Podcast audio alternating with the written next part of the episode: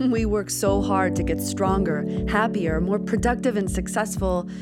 Don't forget the secret ingredient get grounded in play. Playgrounding when it's time to get a life.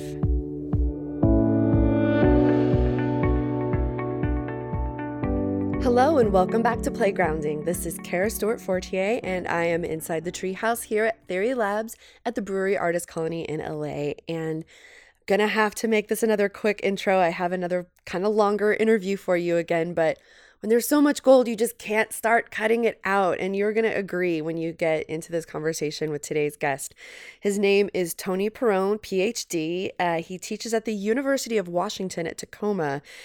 And I'm really, really jealous of his students. If you're one of his students, man, I, am so jealous of you. Just having one conversation with this playful person, um, I learned so much in a very little amount of time in my conversations with him. Um, Tony studies the self reported meanings, presence, and developmental and educational benefits of lifespan imaginative play in the lives of adults. Yes, adults.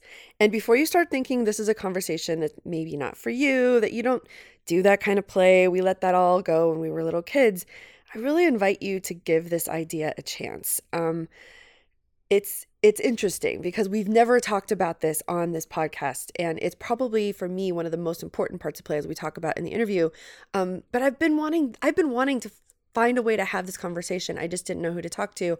And then I find this amazing mind of Tony. So, just to give you a little something to think about as we go into it, just think about all the times you felt stuck, um, where you've been a little or maybe a lot disillusioned by the grown up world that we've inherited, that we grew up into, and we learned how to follow all the scripts and we learned how to please the right people. And, and we, we go through these rote things every day. Um, but Tony is inviting us to realize that we can opt out of that at any time. Um, Tony shows us how imaginative play can help us get unstuck. And it not only will change us, but when we do that, it actually makes the ripples of change in the world around us. And I just think you're going to love this conversation. So now, meet Tony.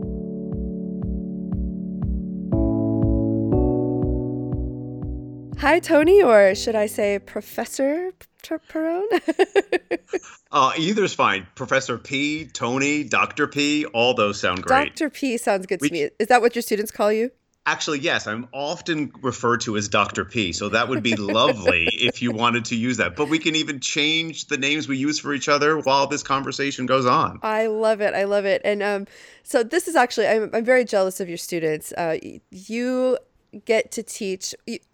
Yeah, I read your background in the bio, just a little bit of your your academic research, and but you get to teach play and research play, and specifically in adults, and your students get the benefit of your knowledge about this subject, and I'm really jealous. I I don't need any more student loans, but I really would go back to school if I could learn.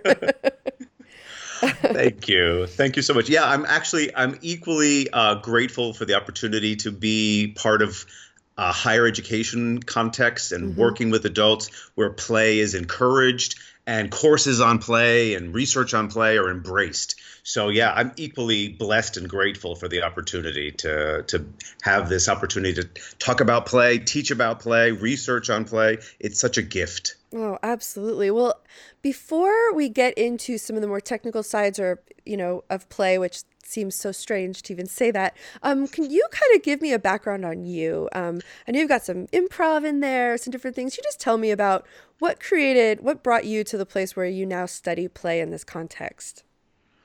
I guess for me, uh, it's a, as it's as much as part of my whole lifespan as much as it's a part of the fact that I've been in history. But I think to honor the time that we're in with this conversation, I'll say I guess I've always just been really excited about and mm-hmm. thrilled to be a playful person. Mm-hmm. Uh, I have very fond memories, just briefly thinking back to all of the great uh, role playing and Star Wars playing and act, you know, play that I did with my sisters, putting on shows for our family. I think I just was remembering recently that like we did a, a play on on the musical Annie, and I got to play the role of Daddy Warbucks, oh. and my sister put on this cool like you know Annie Wig, and we put on the songs, and we made programs and costumes, and we Oh, put on goodness. shows.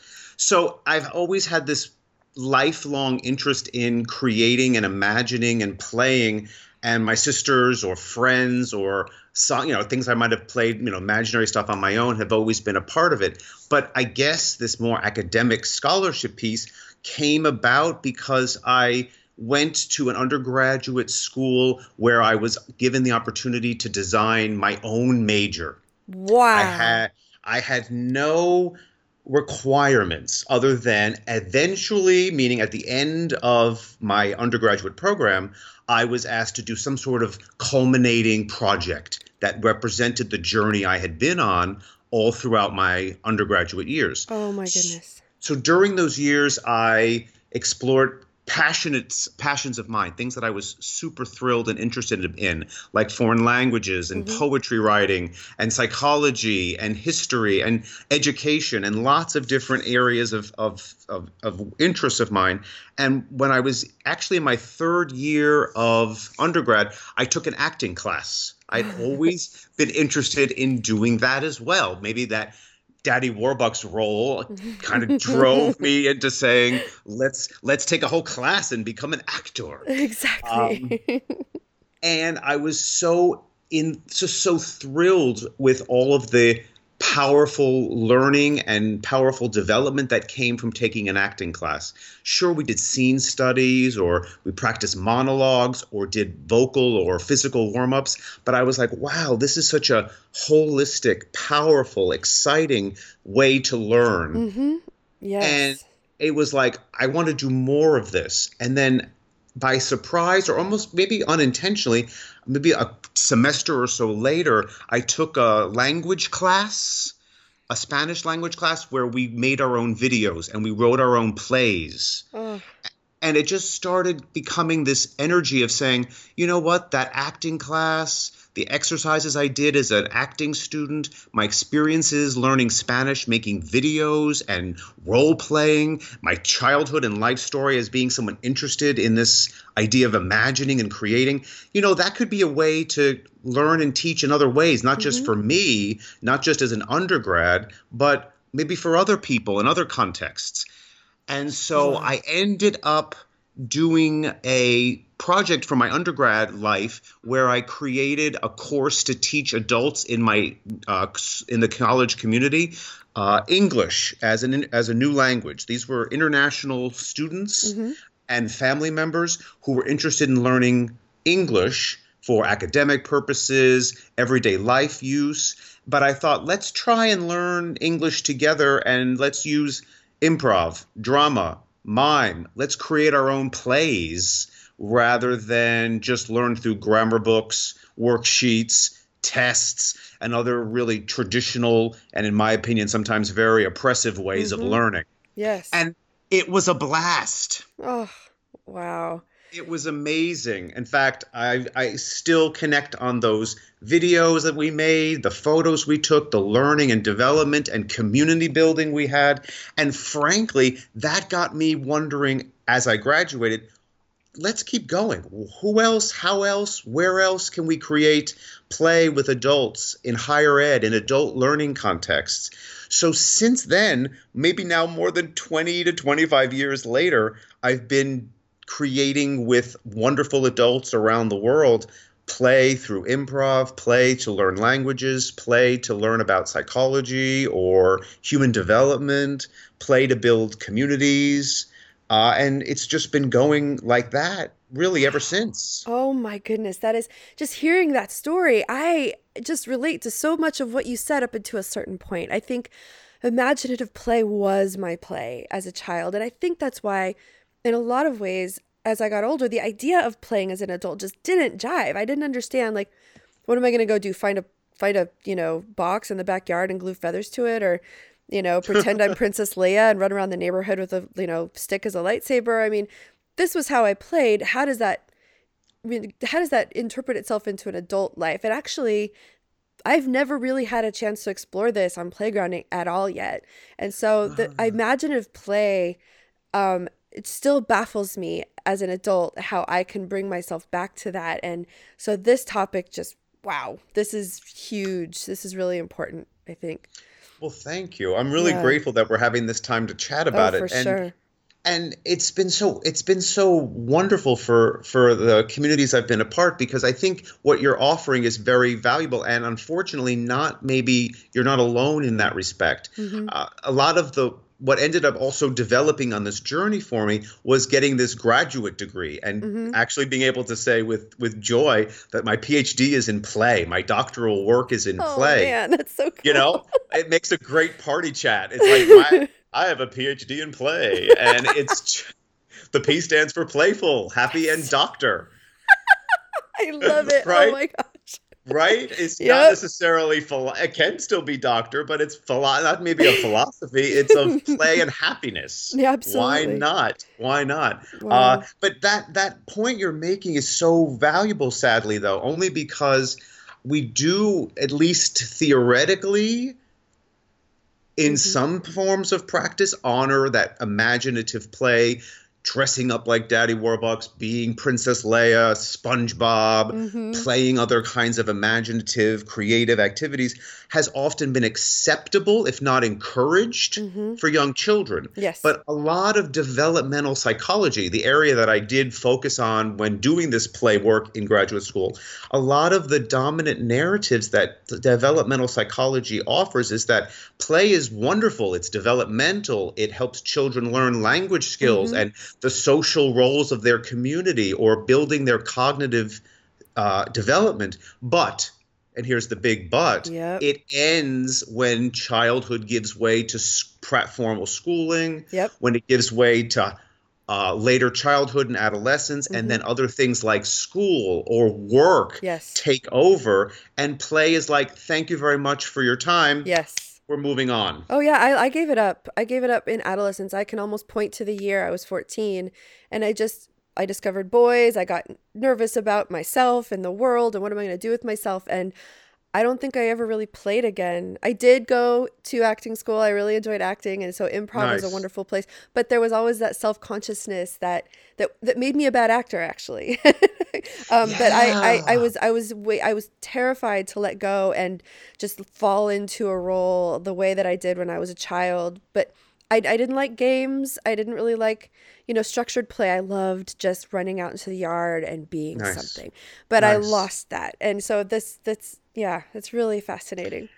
Well, that's super. I'm very, I'm very um, inspired by that because there's something also about imaginative play, Mhm. like we're wondering about we might have engaged in as children, like playing Princess Leia, or my my first example of the Annie production I did with my sisters that even if there's a story we're inspired by, Yeah. or something we read about, or watched in the media, or that comes from our life experience, it can still engender an imaginative play, but it's also much more free to explore something else, create something new from that. Mhm. And for me, that comes in the play that I've been doing, and that comes up a lot in the courses I teach and the research I'm doing, which is that idea you mentioned of improv and improvisational theater Mhm. because that's actually a lot of the kinds of imaginative play that I'm focusing on because I uh, before I became a graduate student, I was studying and performing improv in Chicago Oh. and learning about it. In fact, that's what got me to go out to Chicago back when I was, oh, I don't know, late 20s maybe. Any said, particular troupe?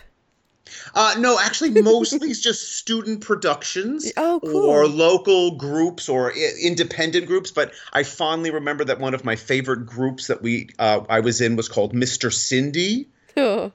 And we just performed regularly on Monday nights and did bar prov and other great stuff. But it was a lot of fun because one thing that was so great about improv because I never really thought about it as how can I become the next Mike Myers or Mhm. other famous person that goes on Saturday Night Live. I always was like, how can this be a wonderful, powerful way to learn, develop, build community? And so when I went and studied and performed in Chicago, I was always wondering about, wow, I wonder how I could use this scene work activity to teach, or I'm wondering how this helps maybe people in business context. I was Mhm. always thinking there's so much about the world of improv that can connect across contexts, Well, I'd, not just to be yeah. on the stage, but to maybe create new stages for growth across the world, across contexts.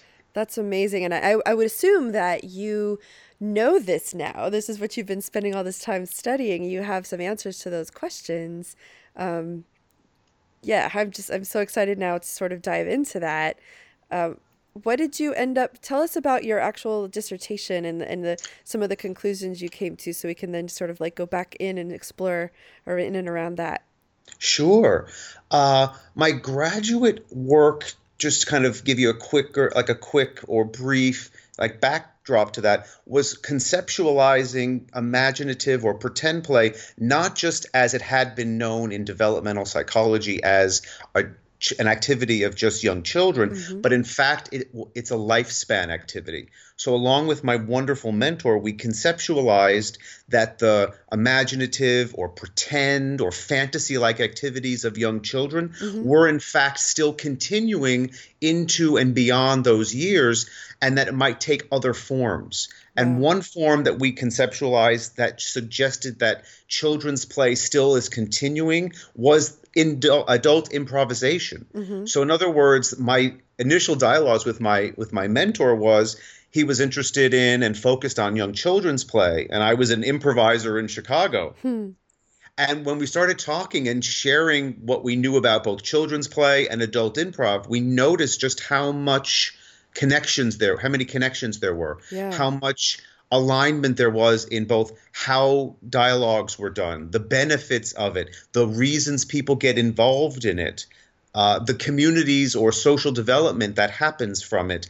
And so we thought, wow, this is really a suggestion that maybe developmental psychology hasn't given us the first and best and only answer, mm-hmm. and that maybe play is not just for kids. In no. fact, it's a lifespan activity. Absolutely. And if we could really quickly actually just stop here, I just realized just the using the word improv, a lot of people under they they know sketch comedy, things like Saturday Night Live, right. things like that, and they know stand up, which we often call improv or night at the improv, things like that.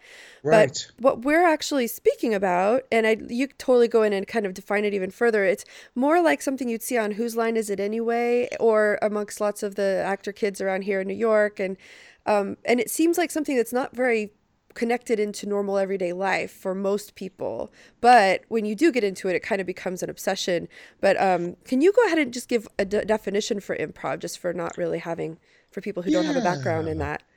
Thank you for that. I think that's a great idea to contextualize or, or define that for mm-hmm. everybody. So thanks for that. Mm-hmm. I think for me, although much like play can have so many definitions and so many illustrations. Mm-hmm. I think improvisation can too. Mm-hmm, but absolutely. if for, maybe for this for the for our conversation now and for everybody wondering, mm-hmm. I would say that improvisation is an opportunity for a group, a community mm-hmm. to create something new together spontaneously, emergently, yes. collectively, and in a way that is a possibility for the group to grow, mm-hmm. to discover, to develop, to change, to challenge, to make the world something new and grow mm-hmm. together. And so that can take so many forms. And in fact, maybe what we're noticing when we do see a sketch comedy show mm-hmm. or whose line is it anyway is that those actors, those performers on a stage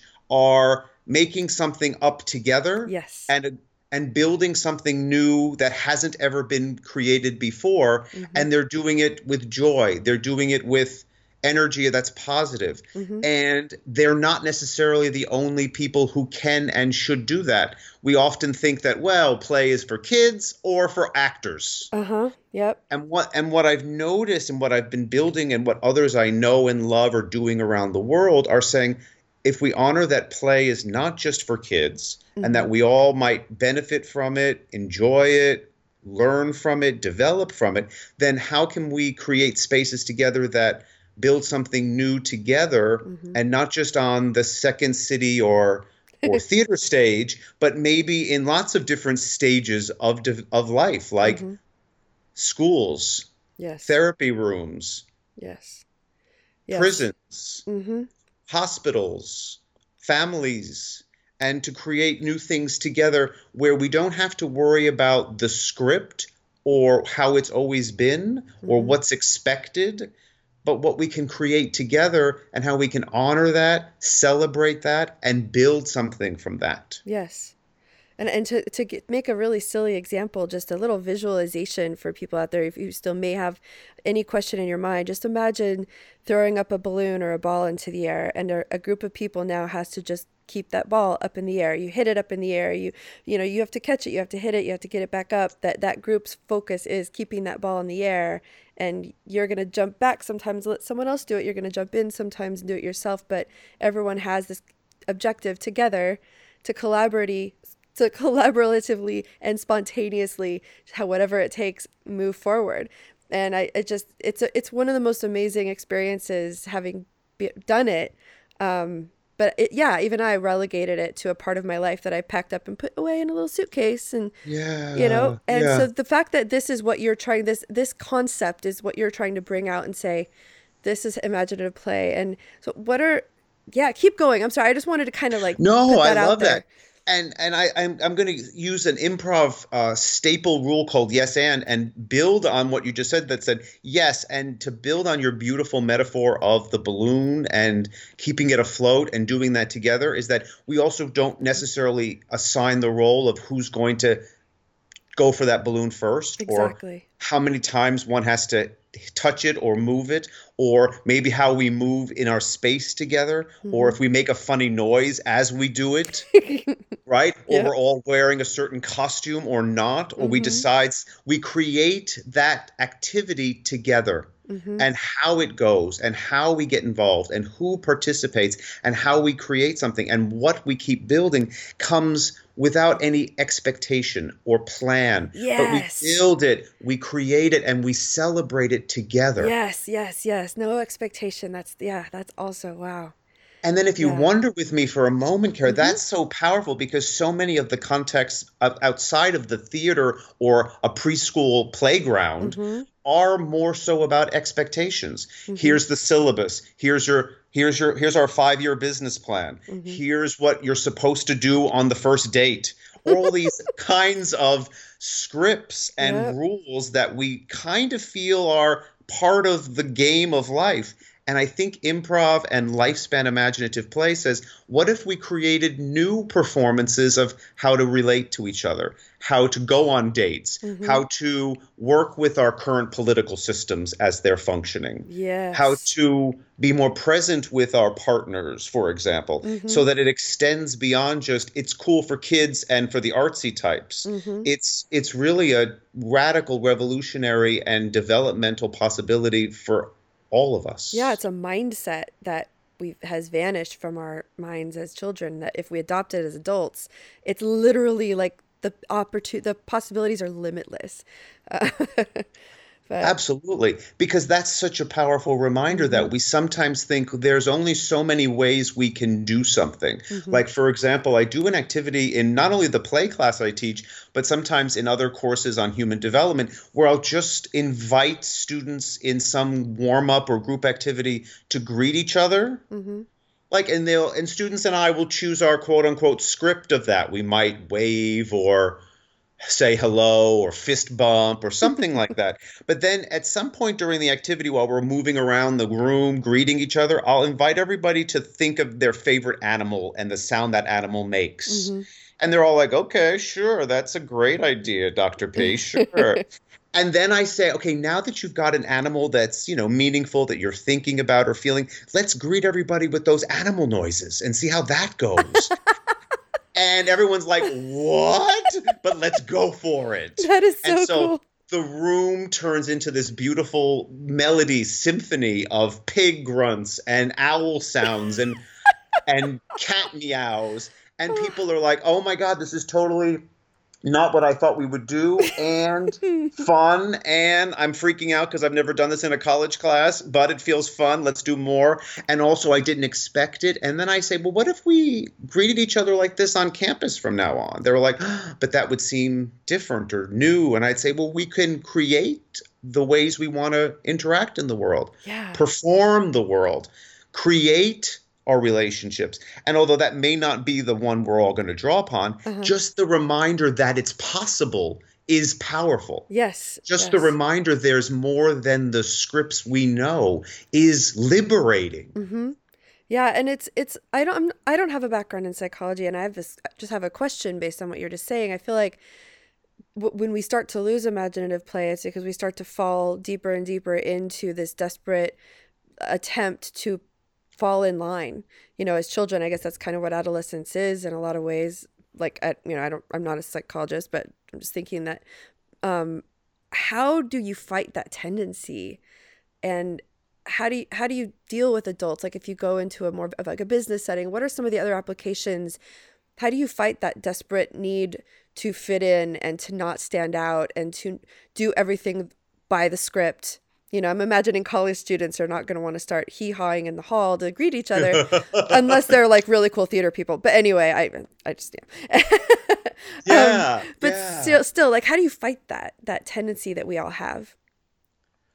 Well, I guess it's something that rather maybe uh, it's something to honor that we're that's present in our in our performance right now. Mhm. That we're aware that maybe a current performance that we have is that we are trying to learn the scripts or we're trying to fit in. And that in and of itself for me and those with whom I do this work, that's even a performance. Mhm. Knowing that we like to follow this particular greeting pattern or we want to get an A or we want to conduct a meeting this particular in this particular fashion. hmm And so I, I only would offer that maybe it's an opportunity to say if we recognize that everything we're engaged in, even what you and I are creating now, Mhm. is a performance, then we can say if it's something that we're finding developmental, growthful, possible, hmm playful, joyful, then we can continue building with this emergently hmm and see what we can create. But there's also the reminder that if you and I wanted, for some reason, that doesn't have to be announced or scripted,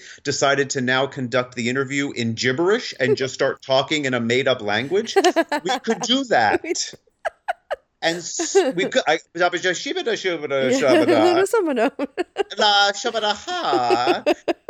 and we could just create that together. And Yep. so maybe rather than not to discredit your offer of the idea of fighting, is to just say if we see all of our possible interactions in the world as performances, then Mm. we can honor that they are both ones that we are cast in, like the the scripts that we feel we've got to abide by. yeah. But we can also take the improv metaphor and say, but I can also engage in a new a new performance, a new role, a new interaction, a new way of doing it, and maybe rather than see it as an issue of resistance, like Yeah. oh I should I should fight I I have to stay in line or I have to follow along, it might provide us the very ways that we want in the world to heal, to change things, to make things more equitable Mhm. or just. And I think that the world that we're living in right now is trying to sometimes encourage us to follow the script Mhm. or do it as everyone is.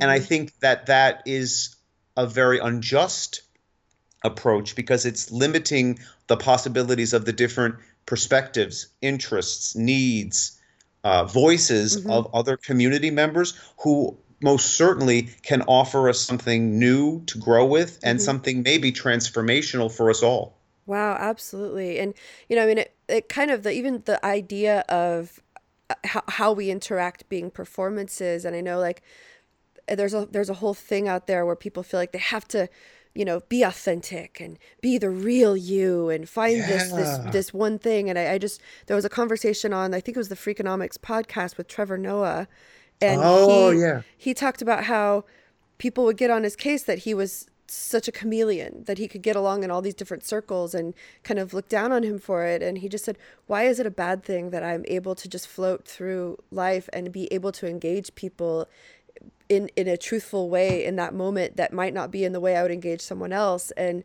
and, and it's given him this ability his through his amazing story. But you know learning to be able to take those structures off even the one we give Mm-hmm. ourselves to find this one true me authentic you know absolutely absolutely and to build on that and to say yes because often psychology especially some theories in human development have often thought of identity Mhm. as this one singular Yes. fixed entity mm-hmm. that let's just say for developmental stage like purposes you might achieve say in your adolescence or seek to achieve in your young adulthood and the the narrative has been okay well that's you just stick with it and anything else seems using your beautiful language ideas of being that's not in that's inauthentic or that's not the true you. Yeah. But I guess just to wonder with you because I'm really feeling this, and thanks to Trevor for coming in with this idea too. Mm-hmm. Uh, I feel like I have multiple performances of who I am.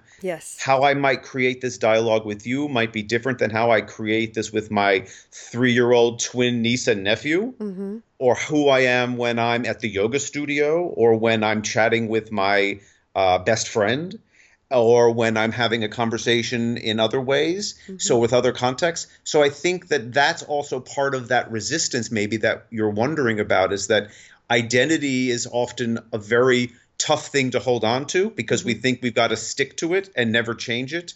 But maybe what Trevor's offering and play can remind us about is that identities are plural, identities mm-hmm. are fluid, identities are contextual, identities are relational, identity is playful. Yes. And therefore, it reminds us that much like when young children are trying on roles of both being who they are and playing Cinderella, mm-hmm. we never say, you can only be one. You're either you're either my niece or you're Cinderella. yeah, that's absurd. That does sound absurd. That is totally absurd. So similarly, I wouldn't want someone to say, "I'm sorry, you're only Dr. P. You also can't be someone else or become someone else." Mm-hmm. That's in my opinion, we can laugh, but I think also that has a social justice lens to yes. say we've often said to people, don't be this or you can't mm-hmm. come to this compute uh, opportunity or you can't participate in this mm-hmm. or some other identifying label of yours deems you not relevant. And i think that is oppressive and wrong. Yes. And plays that liberation to say come together everyone. You are welcome. You have something to offer. Let's build and create with it. Wow. And it's such a relief isn't it? I mean i i yes. just feel this relief of not having to carry that burden of the script Uh, of seeing it as this this almighty thing that I have to fall into or this idea of this who am I? You know to really be able to just explore to take all that weight off and just throw it away and just go interact in the world on a, in a more to use a buzzword but a more mindful way i guess you could say. Absolutely. Absol- um, no i think it's a great word. In fact you know when i'm again to honor my multiple identities when i'm not playing the role of dr p improviser academic you know i'm also a yogi and someone who meditates oh, wow daily. And for me, that sense of mindfulness overlaps or connects to both those contexts, mm-hmm. maybe in in both unique ways, but also in ways that connect. And the idea of improv and being mindful is about being present with the wonderful gifts and being aware of what's available to you in the moment you're in, yes. not what I wish it had been or what I'm worried about it will be, for example, yeah. but what is the beautiful gift that I can honor and be present with and build with with what's available now. Mm-hmm. Exactly. Oh wow, that's amazing. I didn't know you were doing those other things as well. Um, and so for for people out there who may be hearing this and maybe totally relate to everything that we're talking about, but at the same time are, are you know, going to get out of the car and go to the grocery store, or, you know, they have a long to do list in front of them. Maybe their lifestyle wouldn't even really know how to take what we're talking about and integrate it in any way that really feels tangible. I mean, it it kind of feels like a nice conversation about very truth, true things.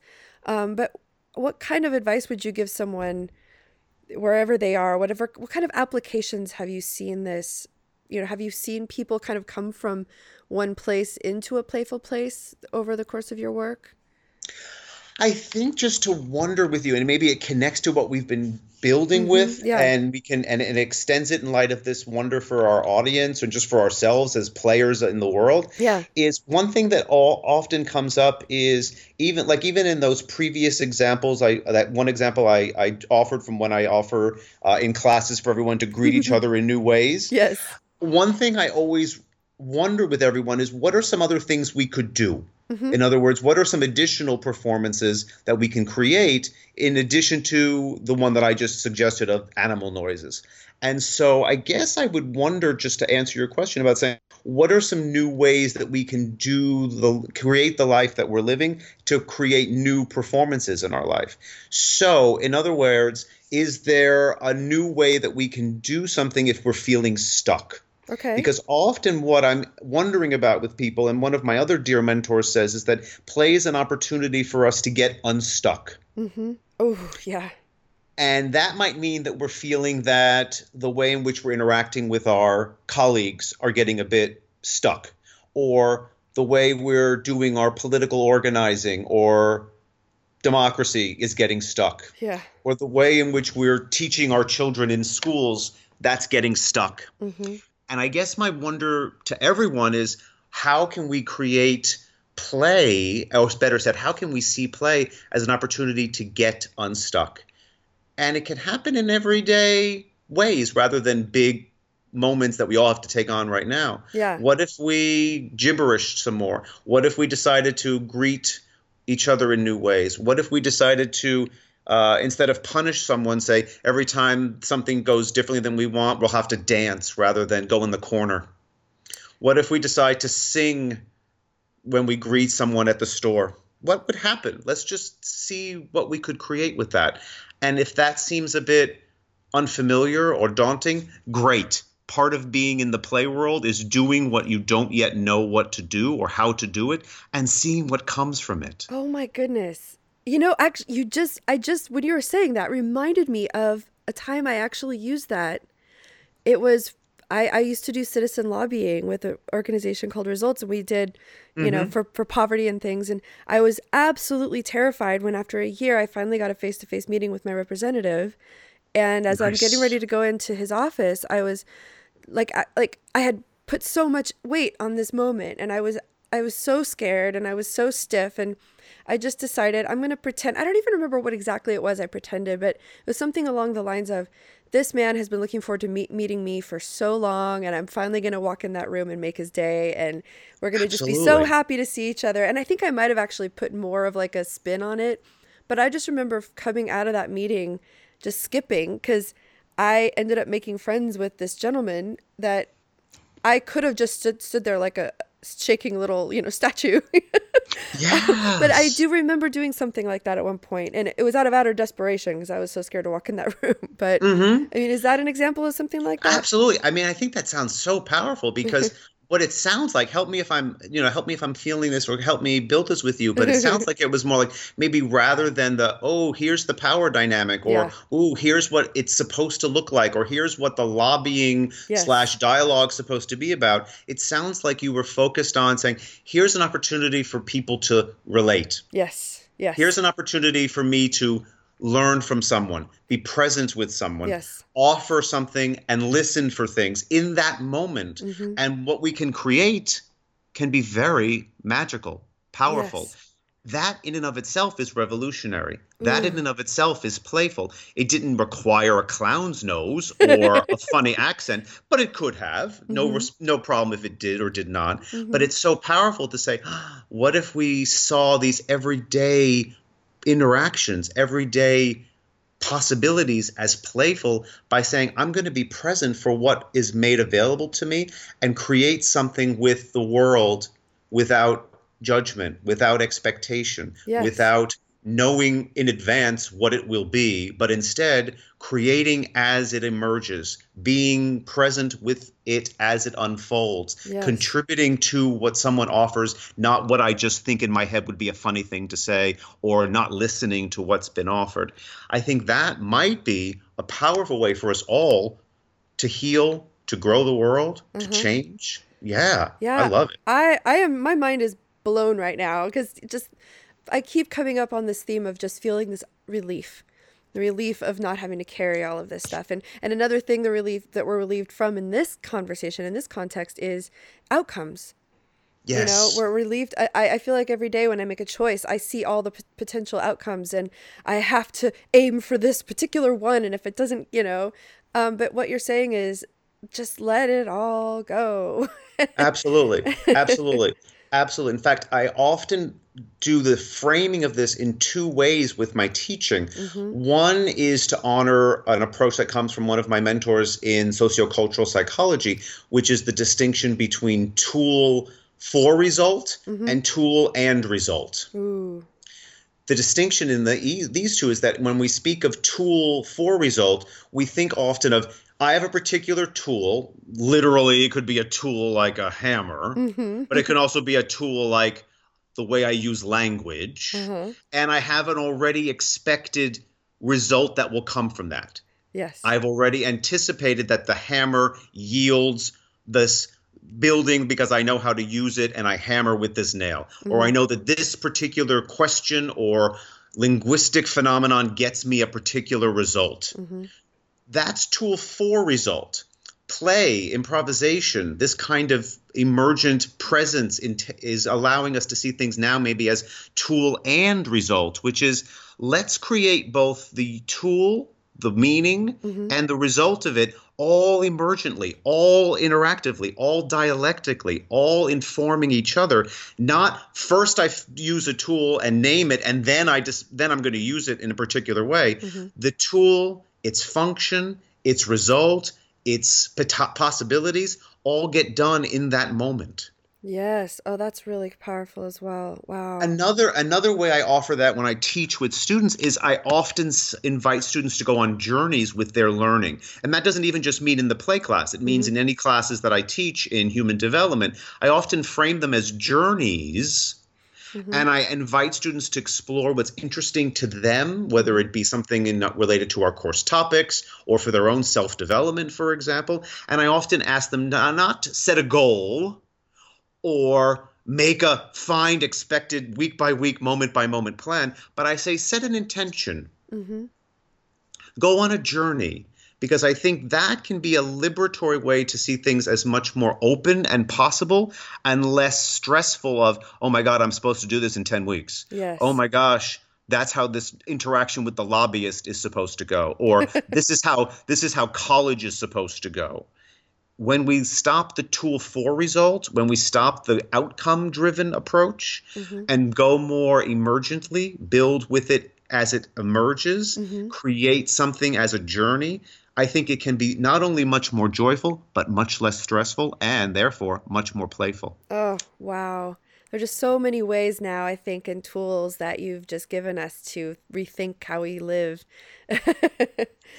and you yeah. there's always always the opportunity to go find an improv group in your town there probably is one um, absolutely and it, if not create one mm-hmm. or just involve yourself and in fact there's lots of just even more like if you're thinking of improv mm-hmm. i mean there's just lots of ways in which improv is being offered in so many powerful community mm-hmm. fashions. I mean, there are groups of people around the world called like there's this wonderful website called um, Improv Everywhere. Yes, and and these are just awesome quote unquote ordinary everyday people who create scenes per mm-hmm. the, what the website offers yes. and they'll do the pantless subway ride yeah. they'll do lots of things but it's a reminder that we can do this ev- in everyday life uh, you know i like i said i'm part of a larger international performance movement mm-hmm. and the wonderful people i know around the world doing this work in more than 30 countries mm-hmm. who are you know honoring this intentional playful tool and result approach are honoring that it's something that we can create and you don't even need to take an improv class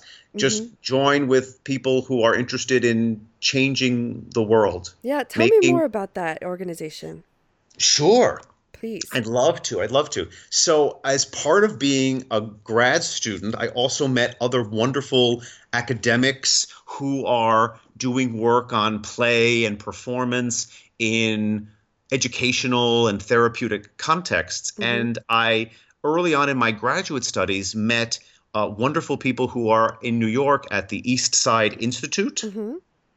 And this is an international training and development center that offers revolutionary, humane, and just approaches to development and learning. Mm-hmm and they're a firm believer that play and performance, broadly defined, are powerful ways to grow, heal, learn, build community, and offer transformational opportunities in the world. Mm-hmm. And so they offer trainings and online classes. And we have a biennial event called Performing the World, where people who are doing this work around the world with youth in therapeutic context, with families in mm-hmm. business context, come together and share the ways in which we are performing the world because remember it's not a script that we just follow yep. it's the world as we create it mm-hmm.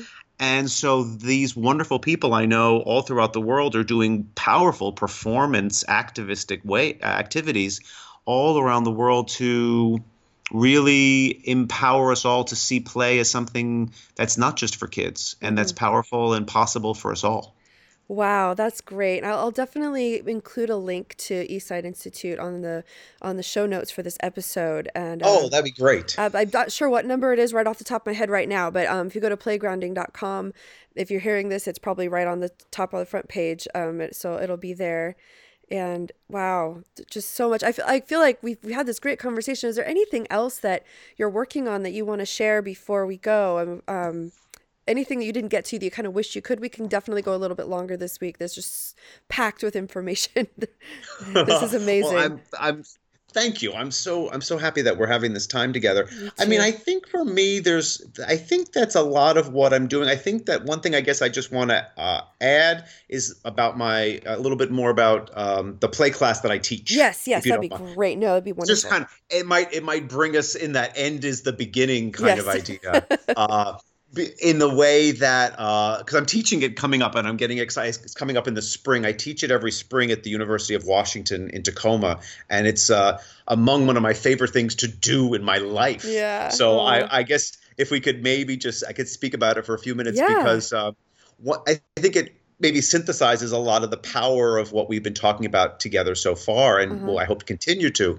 Uh, so even though the course is about imaginative play, meaning I address the very theories that I've mentioned, like what play is possible for in childhood and mm-hmm. how it's been limited to that age group. I also extend that conceptualization of it as a lifespan activity mm-hmm. and encourage us to look at how plays uh, being enjoyed and celebrated and used in different age groups and in different contexts. Mm-hmm. So it's p- very exciting for us all to witness play that's happening among um, different age groups in schools and businesses, in therapeutic contexts, in communities. Mm-hmm. But I guess what I'd like to remind everybody about, and maybe this might also contextualize though, so what's this play class? Yeah. Is that there are no tests and there are no lectures per se. We're playing with these ideas. Ugh. That sounds so, so amazing. That manif- that manifests in a lot of ways. One of them that comes up with rather than my only lecturing about here's what these theorists say, yeah. or let's make sure we understood the results of that experiment kind of idea, is that we will perform these readings. We will embody the messages of them through performance games, wow. improv activities, group activities. And to build on it as a community building activity, the students either as so in solo or pairs, depending on how big the class is, take one of the readings from the course and are invited to create a playful learning experience that we all engage in around that reading. Wow. And it's their opportunity to say, I could do the PowerPoint presentation or I can give the, I know how to make a Prezi, but what if we did this using props? What if we decided to dance? What if we decided to do art based ways of honoring the themes Mm. important takeaways, exciting illustrations of play that are manifested in these readings rather than just have the traditional script, which is listen to the professor lecture or mm. let's just do the discussion. So I find that to be a super exciting way. And everyone's like, wow, usually I just read the reading or not. Or if I don't, I never learned it. But even if you're coming in, we can create the understandings and meanings and share our experiences and interpretations and wonders about these texts, but through play. Wow. And I think that's I'd like I'm glad you asked me to add that because I think that's a powerful illustration of being open to but transforming the scripts, mm-hmm. creating mm-hmm. meaning together, doing something in new ways emergently, having fun while doing it. Mm-hmm and being co-creators of our learning environment not just i'm here for the expert dr p. I'm learning just as much about these readings and our meanings of them by playing with my students. Yeah. And you know and i would imagine that there probably is a, an aspect of you know when you're a student you want to do everything by yourself. It's about your achievements about what you do with your time and how you get your grade. But in this context it would have to be very collaborative which is a lot Absolutely. more like what it is in the real world when you get out there. Absolutely. You know, yeah. Makes you I a mean, better. The... Sorry. no, no, no. I mean, I just to feel like the the Western world has done such a disservice to us to mm-hmm. focus on us as individuals. Yes, yes. To get that individual grade or rank higher than someone else or yes. other kinds of competitive, capitalistic, neoliberal uh, agenda items. Mm-hmm. And this type of conversation we're having points to a new approach, another approach, which mm-hmm. is we're much more of a collective. We're social. Yes. We're a group. The unit is the community, mm-hmm. not the individual or the competition among individuals. Exactly. It's the collaboration, it's the development that happens with and because of each other. Yeah. Wow. And that's a whole conversation that is yeah. is so fascinating and I want to go there so bad but we're running out of time. I just I know. This has just been so great.